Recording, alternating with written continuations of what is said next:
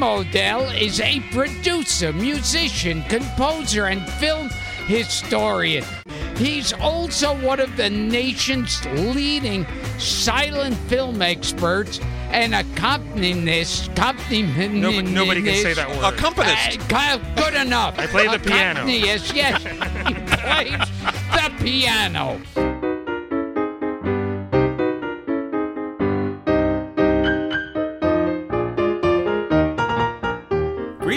Across whatever you listen to podcasts on. This is the Silent Film Music Podcast with Ben Model. It's the podcast that takes you inside the mind of someone as they prepare for, perform, and reflect upon performances of live musical accompaniments to silent films. Hi, I'm Ben Model. I'm a silent film accompanist, historian, presenter, home video label, etc., etc. This is episode 47. We are recording this mid April 2022 and this is uh, actually episode 47, but there is also an appendix following separately. And I am joined, as always, by co host and co producer Kerr Lockhart. How are you, Kerr? Hello, Ben. Happy spring. Happy spring, yes. The, the pollen and the weather has finally caught up with the calendar. Yes, and looking towards a calendar of more and more in person performances and times for fans of silent film to get together and see each other and laugh together in a room or weep or sob. Yeah, or commiserate or complain about the print or whatever it is. Uh, yeah, it, it, it is happening. I don't know how it's going for my fellow film accompanist, but at least for me, it's a slow melt. It's coming back online but because every single art house or any venue you might play is reopening at their own safety and comfort level, it's still two or three live shows a month. And looking at Nitrateville, it looks like it's still mostly Buster Keaton.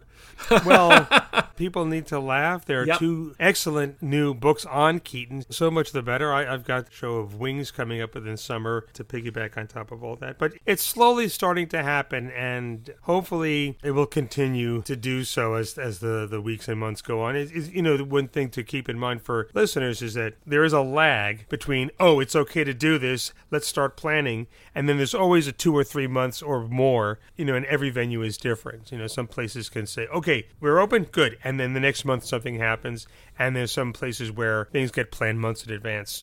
It'll it'll happen. I, I, I certainly hope so. Anyway.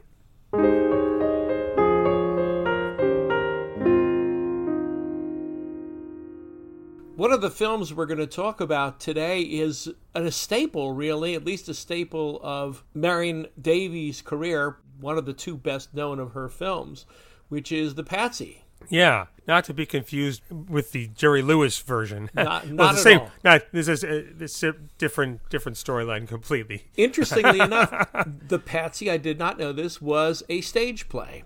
And as hmm. we record here in April of 2022, in New York, there's a person performing a one woman version of the play The Patsy. Oh, really? Yeah, it's running somewhere Oh. downtown. I didn't realize it was originally a play. I did notice uh, in looking at the opening credits earlier today that the scenario is by Agnes Christine Johnson, who also adapted Beverly of Graustark. So you had kind of a wonderful, I don't know, Zen uh, subconscious or unconscious experience that you went through. Yeah, I accompanied the Patsy at St. Francis College. It's a college in Brooklyn, right near Borough Hall. Outside of COVID, I'll do three or four shows a semester there. And they're not really shows, they're performances for students, but they're also open to local seniors. So there's a, a mix of, uh, of the audience. There's a, a dozen college students in the back row. I hope they're watching, and then a, a handful of adults in the front. I talk often about how something will come out of my hands, is the expression I have, meaning that as I've started playing something and I look down and go, oh, how about that? Something that's completely either unconscious or some part of my consciousness and memory banks has just sort of caked in. You know, I'll have an experience where I'm playing for a film that I haven't played for in seven or eight years, and a love theme that I came up with during the last time I played for it comes back up, and like, oh, yeah, that piece. So I'll be honest, I was a little distracted, didn't have time to preview the Patsy again, but it's not full of twists and turns, and I, I knew I'd be able to get through it. So we're going to hear the opening title music through the first scene. And what was interesting for me is And you hear the opening title music, the peppy opening title music, which I think is always important to let the audience know how much fun they're in for. And then you hear it die down and to that first opening title, that exposition title that sets up the first scene. And then I just started playing something that could kind of work as a sort of marking time vamp. And then it fades in on the family eating soup in time, back and forth, the, the spoon up to the mouth, down to the bowl, back and forth. And it was exactly what I would have played had I watched the film and noodled with it. and then I thought, oh, how how about that? And I just sort of went with it and was and then developed it into a couple of other things that just sort of fit the family tension and then also the interplay between Marie Dressler and Dell Henderson. It was fun to get to do the film again, having been on the trajectory of Marion Davies' silents pre 1928 we're almost completely caught up now, and then seeing the peak and the, one of the last uh, silent films that she made for Cosmopolitan at MGM. So this is this is recorded live in performance at St. Francis College in Founders Hall. I am playing a Steinway A that is kept in excellent shape. My microphone is a Zoom H2N that I have placed just behind the music rack facing right into the piano. So it's closed mic'd, but it sounds nice.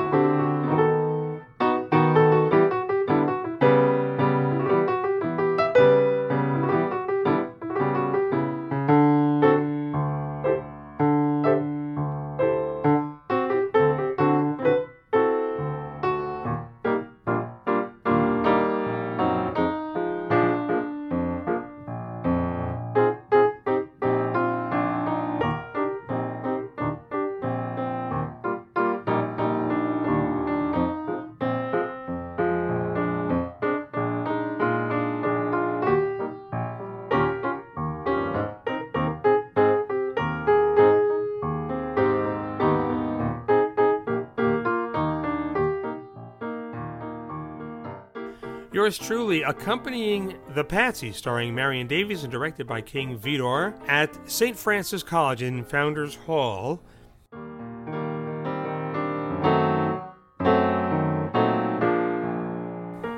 That's the opening title sequence leading into the film's first scene. And playing something that just came right out of my hands. And I don't know if I played that same music the last time I accompanied the film or not there is this flow you can get into as a film accompanist, and if you can trust that and give yourself over to it, it's something I I learned from doing comedy improv years ago. Just to stop thinking and let let things happen, and your own instincts are pretty pretty cool. The other funny thing that happened when I was playing for the film is one of the two gentlemen that Marion Davies and her sister's characters are fond of is, is a, a guy named Lawrence Gray, who comes in and he's kind of like a William Haines, but he was busy. Kind of, you know, well, we'll get Lawrence Gray to do these funny bits and I couldn't figure out why he looked familiar. At first, I thought, oh, he, maybe he looks like William Haines, but then I realized he doesn't. But there was something else. The first time we see him, he comes into the country club and he pretends he's a waiter. And he walks over to the table where the family is sitting, and he does some business with a small plate, flipping it over, flipping it over and over and over. And then he does another thing where he holds out his uh, right arm at an angle and places the plate on it and then pretends to drop it and catches it the last time. And I remembered this. I had just seen this same actor do the same business in Stage Struck. And I thought, am I crazy? And I looked it up on IMDb. And sure enough, it's Lawrence Gray. The reason I recognized the physical business is I learned how to do it. Before COVID, I was going to the NYC Physical Comedy Lab organized by John Townsend and several other people in the uh, circus and variety arts community. And I learned how to do the plate. It's called manipulation, is the fancy word for it. Doing that thing with the plate, or you do it with a platter, and then you hold out your arm. Chicken wing is what I've, I've learned to call that. and you pretend to drop something. And I know how to do that with a, a derby. You know, the derby you see behind me on the silent comedy watch party isn't a hat, a hat you wear. It's it's a, man, a manipulator. It's a triple weight so that you can flip it around and do stuff. So I learned a lot of, I need to practice it, but I learned how to do all that material, the chicken wing thing and, and tossing it around and stuff like that. Well, so, now you're in trouble because we're going to demand to see hat tricks on the watch party. yeah, and, well, I got to practice them, but but I thought it was this this weird confluence of things. Like the the only reason I realized it was the same guy as the one in Stage Struck, because he was doing the plate manipulation. The same. I mean, I found the two clips, and it's the same guy, same business. It's really funny. That's something that comes out in the James Curtis biography of Buster Keaton. That people carried these uh, tricks with them, and it was a valued uh, piece of inventory. Yeah, so every everybody did a lot of different kinds of things. No, it wasn't like everybody specialized. And this is one of the things. If you've listened over the years to the Gilbert Gottfried podcast, that's something he and Frank Santopadre would talk about. How in old school or old world show business, everybody could dance, sing a little, uh, do some card tricks or or whatever. It wasn't just like I just do this, and I can't do anything else. Well, we lost Gilbert, and I know that you have a, a really special experience on the podcast that's Yeah. appropriate for this podcast. Yeah, there was a another overlap which nobody was planning, and- it wasn't intended at all. No, you went on to talk about uh, Ernie Ernie Kovacs. Kovacs. Yeah. This is one of the last events that Josh Mills had worked out for the centennial. We got ourselves booked on, on Gilbert Gottfried's Amazing Colossal podcast. Frank Santopadre called me a few weeks before we were supposed to tape, and he said, "Do you have a keyboard or a piano you could bring?" Well, I said, "Sure, I can bring a keyboard." They didn't know what was going to happen, but he knew I was his film accompanist, and maybe we'd have some fun with it. Okay. And we do the show, and Gilbert really knew his Kovacs history.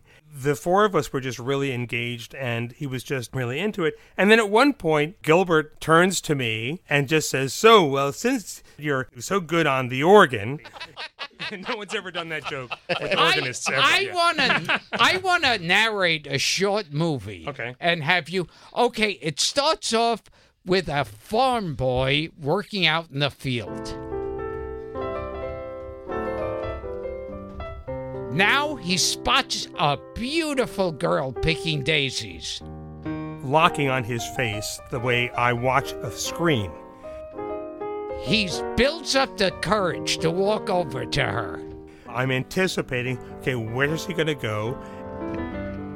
She looks at him lovingly. And I kind of guess, but I also know Now the evil land baron shows up.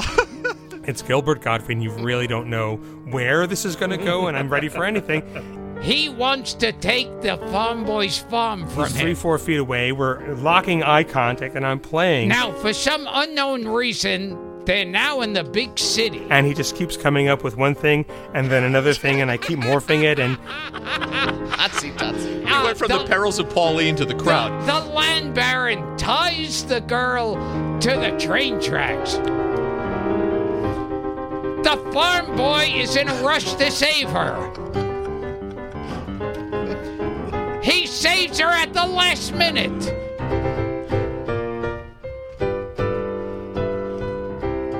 They throw their arms around each other and kiss.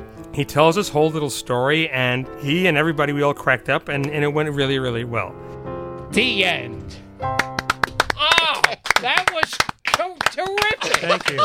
That's the shortest movie I ever played. Come back when I do Intolerance. to go from being a fan to sitting there doing a comedy bit, improvised with Gilbert, was, I mean, I was kind of aware in the moment. I thought, holy cow. Yeah. What is happening? You know, and all of my comedy improv training came right back because that's all about eye contact. You have to lock eye contact with, with your fellow performers and be ready for absolutely anything. So it was this this overlap between comedy improv and film improv. And Yeah. the unexpected quality of Gilbert Gottfried that, that anything could happen. anything could happen. And, and what happened was that I think he had so much fun with it. Two more times during the episode, out of nowhere, he just turned to me and just started up again. The second and third iterations were more and more outrageous and outlandish. I think he realized, oh, this is a lot of fun. I could do whatever the hell I want. it was a lot of fun and an honor to, to get to experience that. It's over. We get pictures taken, me, the four of us later on, I posted the picture, and Frank quickly commented, "This is the worst Usual Suspects reunion." and Josh and I just look at each other and go, "What? The, what? What? The, what just happened?" it was a treat and an honor, and to, to paraphrase or quote the Albert Gridley routine from Kovacs, it, it will st- remain etched in my memory forever. It is as if it happened yesterday. You know what's the great paradox of Gilbert is at first blush he is outrageous and a uh, transgressor and a line crosser, but as the podcast demonstrated, this is a guy who loved tradition and loved Yeah. all the sources and the origins. And you suspect that a lot of the people he talked about would love the way he played with the tradition and, and Yeah. and how he bent it around. Yeah.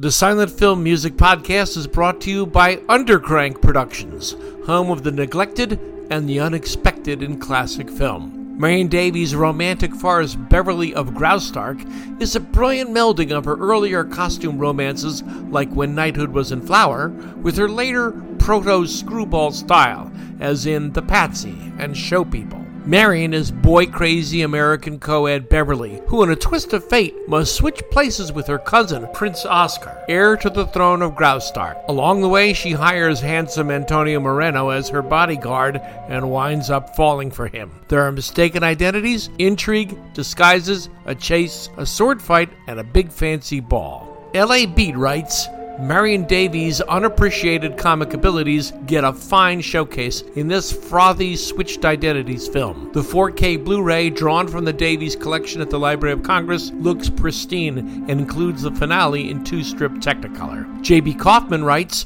Director Sidney Franklin keeps all this moving at a lively pace, maintaining a firm but light touch over the proceedings. It's beautifully photographed with an occasional stylistic flourish. The color scenes serve to underscore a satisfying conclusion to the story. Complete with a first rate organ score by Ben Model, we who love silent films have cause for celebration.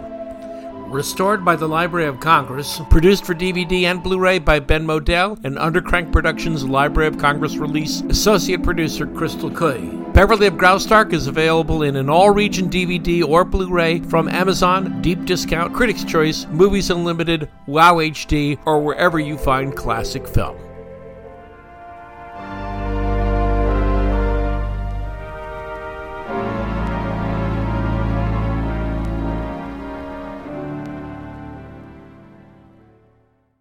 I had the privilege of having a conversation with a silent film musician who does no improvisation, and that's Rick Benjamin, the founder Ah. and conductor of the Paragon Ragtime Orchestra. We had a wonderful talk about that, about accompanying film, and about the dates he's doing with portions of symphony orchestras.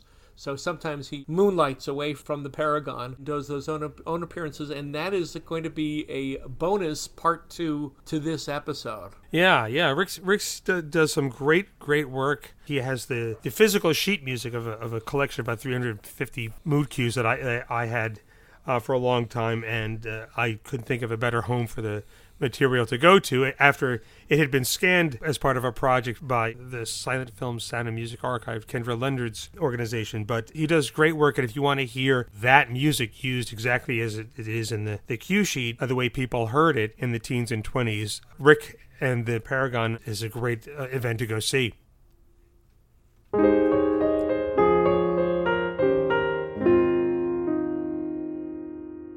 Well, the Paragon may play cues exactly the same way each time, but you have the experience often of playing for films that you played before, so it seems like you play something exactly the same, only different. That it's there's an experience of returning to a familiar film and having having both a fresh take and having a history with that film. People will ask, Do you play the same music every time? The answer is it's not note for note the same, but my intent is always the same in the way I underscore a scene. Unless something happens at a show where I suddenly have a different reaction. With the cameraman, one thing that I have always done with the moment, the kiss in the rain in front of uh, Marceline Day's character's apartment, is because it's again one of these moments where there's a stillness and we just hold on Buster's reaction and maybe the director trusted his acting chops a little bit more. There is that moment where he's standing there after she's gone back inside at a full profile to us, shivering from the rain, reacting to it. One way to approach it would be to swell with a romance or love theme because it's been this big romantic moment. But what I do is the opposite and I pull back to almost nothing and occasionally I will just take my hands off the keys for a second to get the audience's brains and imagination to zoom in to his emotion because it's all up there on the screen. You don't need to push it. And then as he comes down the steps, slowly transition into supporting the elation his character is feeling. It's not a big Franz Waxman swelling of violins.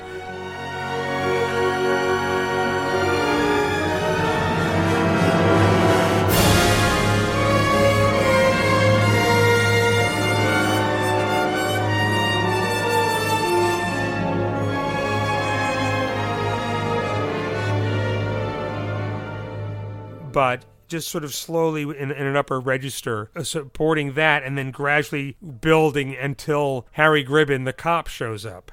So that's what we're going to hear. This is, uh, again, a Steinway A, although it's an older instrument than the one I play at St. Francis, but it's been rebuilt and reconditioned. It's in great shape with an audience of uh, very enthusiastic people discovering the cameraman from Buster Keaton. So this clip starts think it's right after they get out of the car, and you'll hear when it gets quieter and quieter and quieter. That's that's the moment right after the kiss, and then it goes on from there. This is live in performance at the Oxford Community Center in Oxford, Maryland.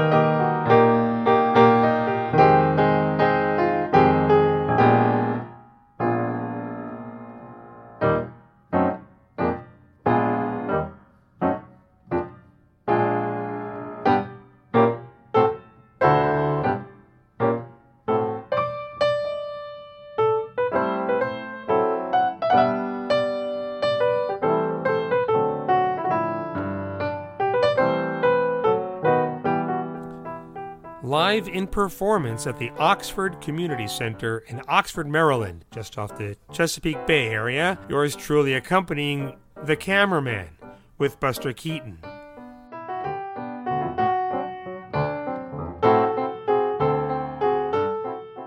one of the first shows I ever played of the film was an event for the Rivertown Film Society in Nyack. Uh, it was introduced by Bill Irwin, the actor and clown, and he talks about one of his favorite moments in the film happens just before it's the button on the whole sequence at the swimming pool, where there's a guy who, who isn't Wallace Beery but looks like Wallace Beery in a Panama hat, and who's uh, rapping to Marceline Day, and Keaton, now fully dressed, comes up behind him and gets bumped and disappears out of frame. And then there's a, another moment where Keaton suddenly zips right back into the shot. And again, that is aided by the fact that they're cranking at 18 and projecting at 24. But it's this way he just sort of slides right back into the shot that Bill found so so enjoyable. I think Walter Kerr talks about um, in Our Hospitality the wheels that disappear from the screen. And the camera doesn't move, the camera doesn't track them, and you're yeah. allowed to forget the wheels, but then they come back. And that's part of, you know, the Buster's universe is fixed. It's not flexible. Just because it left the frame doesn't mean it's gone forever. Right. And it's it's one of my favorite things about the silent film universe is that unless the people on screen indicate that they're hearing something whatever it is doesn't make a sound. So when the train wheels roll into the shot and hit Buster and Jack Duffy, it's a surprise. It's it's the same principle of the silent film universe that makes the ending of one week work and and it may and and the reason that that same gag which he repurposed in one of his early sound films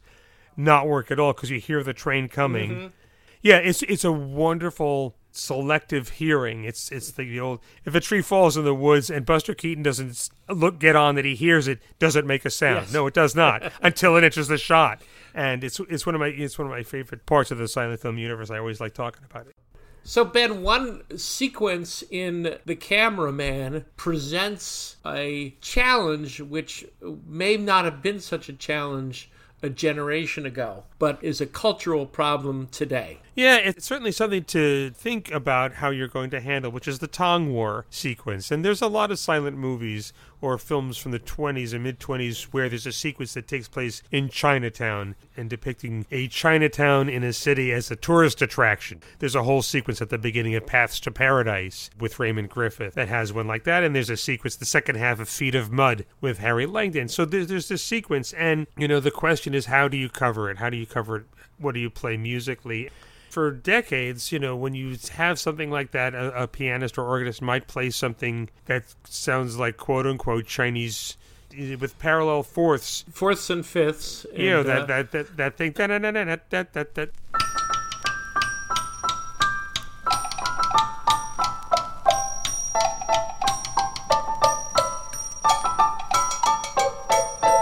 I mean, you hear it in, in, in, the, in this uh, kung fu fighting that, that song from the seventies, and it's it's this thing that it's been around since vaudeville. I would imagine it's it's meant I, to it's meant to evoke. I think originally began with the pentatonic scale. So one of the things I'm often asking myself in preparing uh, to play for something is is that necessary? You can see that it's you know, Chinese people uh, on screen. Do you need to reinforce it by playing something like that? What I thought I would try this time is not doing that at all. It's two gangs having a big fight with people throwing things and attacking each other and shooting them. You don't need to do anything that reminds the audience uh, where these people are from ethnically. What I did at this one show is I just thought, well, let's just underscore the battle and play battle music and, and comedy music because it does go back and forth from uh, anxiety to little comedy moments with Josephine the monkey. Um, so it is something that we, I think, as a company, we we all need to sort of take a look at. The last time I played for the General, usually in the sequence where Keaton's on the train and the two different armies march behind him, I would play stuff piece that, you, that it's associated with the North and the Northern Army and something is associated with the Southern Army to help people know that these two different sides going by. Because I know uh, years ago I didn't quite catch it myself, and and this time I played the last time I played for the General, I didn't do that. I just played something that was in a two four march tempo, and then when the other army marched by, I went into six eight. Was yep,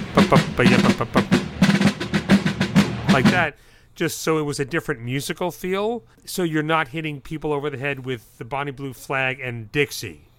This is the first time I played for the cameraman when I thought, oh, you know, maybe I don't need to do that. You know, there's two principles here. One is it's probably always better to play the story. Yeah. Play the story and the characters. And secondly, we're now we're talking about films that are approaching 100 years old. And, and cultural references that are even older. Marvin Hatley used to complain that when Stan Laurel ha- handled a hat in a movie, Stan wanted him to play the song "Where Did You Get That Hat." Yeah. Bum, bum, bum, bum, bum, bum. Yeah. I And- only know yeah. that because my grandmother, who was born in 1895, sang that song. But uh, you know, I am uh, uh, retirement age now, so you know these cultural references, especially song titles, Oh, um, yeah, there's a lot of people who don't know what they are anyway. So you know, they're not useful uh, in many many cases. yeah. But you're you're right. The idea is play the story. So what I did is, I thought, okay, well, we can see the film. We see who's in it. We know where it's happening. The title cards indicate that it's a tong war, whatever that is. Mm. And let's just play the battle and the comedy. And at least from where I was sitting, I, I felt like it worked.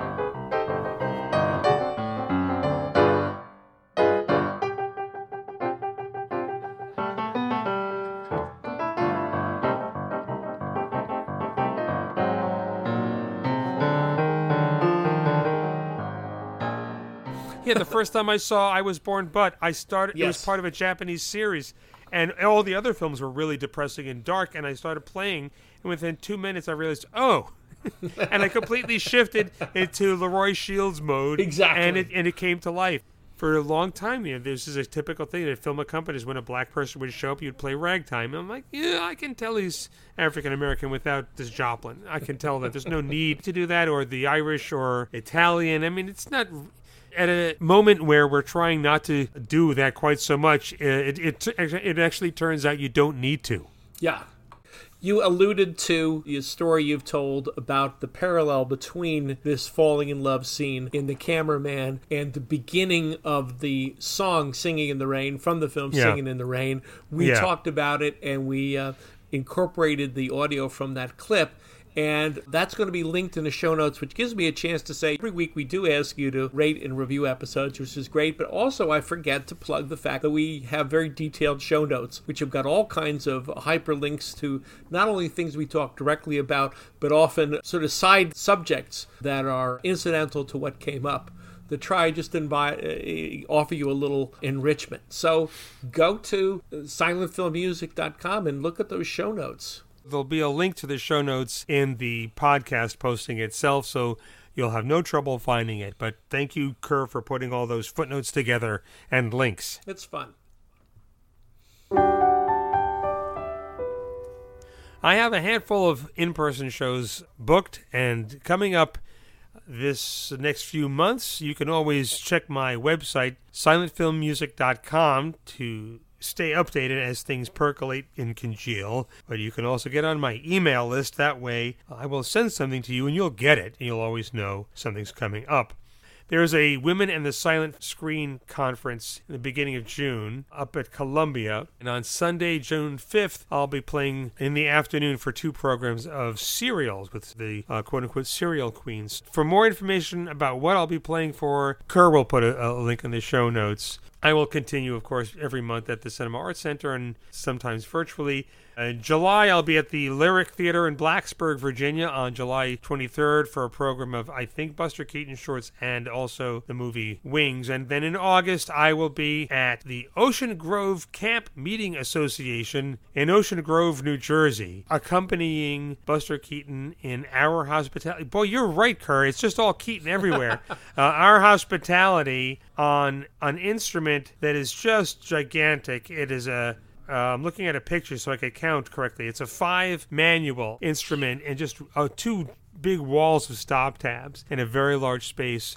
It is a slow melt. It is mostly Keaton, but and not just me. All my fellow film accompanists are playing for different things, different places. And so, if you can't catch a stream that I'm doing, but still want to see silent film with live music, keep your eyes peeled. And don't forget, there's an appendix to this episode, an extra bonus mini episode uh, where Kerr will be interviewing the music director of the Paragon Ragtime Orchestra, Rick Benjamin, about his working with mood cues from the silent film era in an orchestral setting. This has been episode 47 of the Silent Film Music Podcast with Ben Model. It's the podcast that takes you inside the mind of someone as they prepare for, perform, and reflect upon performances of live musical accompaniments to silent films. I'm your host, Ben Model. I'm a silent film accompanist, historian, presenter, educator, etc., etc., and I am joined, as always, by my co-host and co-producer Kerr Lockhart. Hey Ben, and hey, listen, uh, any of you programmers uh, for series out there, let's show some Chaplin or some Fairbanks or hey, Marion Davies. We got a lot of Marion Davies movies for you. Oh yeah, I have DCPs of just just about all of that stuff.